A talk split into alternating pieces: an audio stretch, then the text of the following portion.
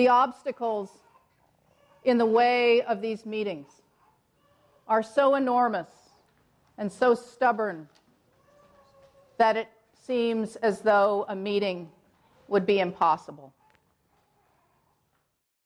Mary, the mother of Joseph and James and Mary Magdalene, followed Jesus in Galilee, and he preached to them Blessed are the peacemakers. Love your enemies and pray for those who persecute you. Come unto me, all ye that travail and are heavy laden, and I will refresh you. They saw their teacher arrested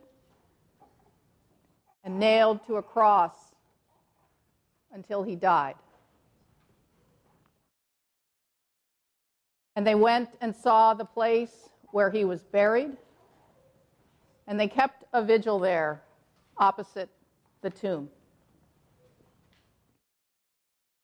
Earlier today, at about quarter past 12, we had another service here in this chapel, and this is where we left the story with Jesus dead in the tomb.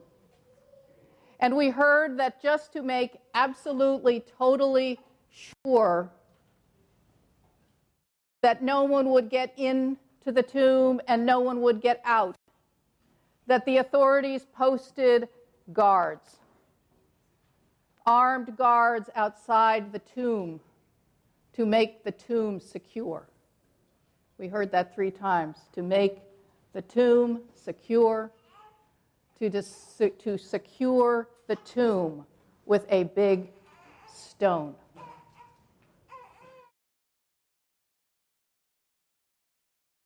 No meeting, even between the mourners and the one who had died, would be possible.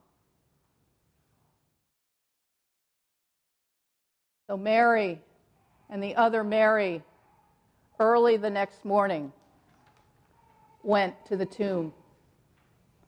And they went unarmed and empty handed. They only possessed their hope in God's promises.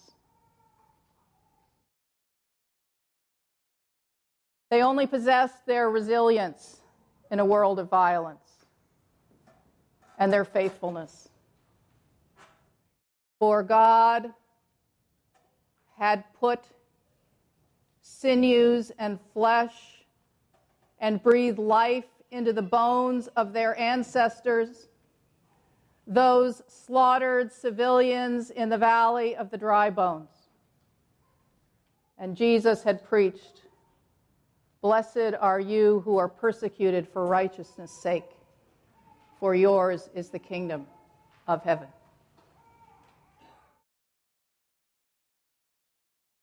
So they went. And the earth rocked and lightning flashed, and that very, very secure tomb was shaken up. And a bright white angel came to them and said, He's not here, he's risen. He's going before you to Galilee. Tell the other disciples that he'll meet you there. And it was while they were leaving the tomb with fear and great joy and with great speed. They thought they were going to tell other people about another meeting. They thought they'd have to hear about it later. And Jesus met them and said, Greetings. An impossible, longed for meeting happening. And they took hold of his feet and they worshiped him.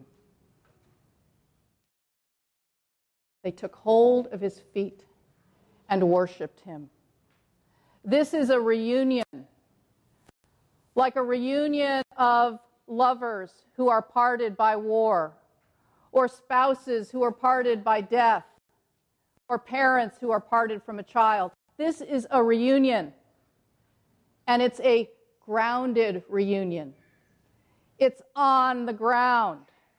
They're kneeling down, proskuneo, worshiping him in the same posture as the Magi who encircled the crib and opened their gifts of gold and frankincense and myrrh. And this personal, grounded meeting, this is what Richard Hays, renowned New Testament scholar at Duke University, says this worship by the women shows Jesus to be no less than the embodied presence of the God of Israel. And I say, this grounded, personal, physical reunion between lovers and friends, this impossible meeting, is the origin of our church, just as much as that mountaintop meeting in Galilee. This grounded, physical, intimate meeting, this impossible meeting, is the physical expression of resurrection.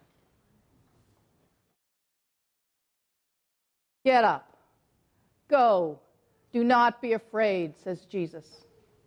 Do not be afraid of the guards. Do not be afraid of the soldiers. Do not be afraid of violence. Do not be afraid of impossible, enormous obstacles.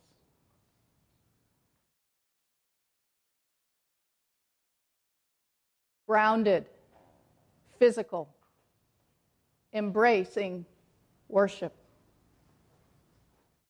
The resurrection. Don't let death take away your faith. Have hope, have courage, have love.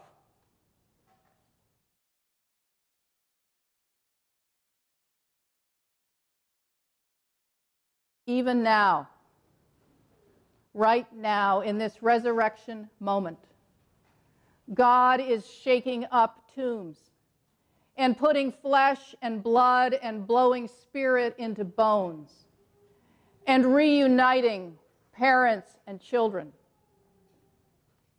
lovers and friends, and reuniting the people with their God.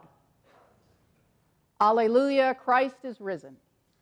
The Lord is risen indeed. Alleluia.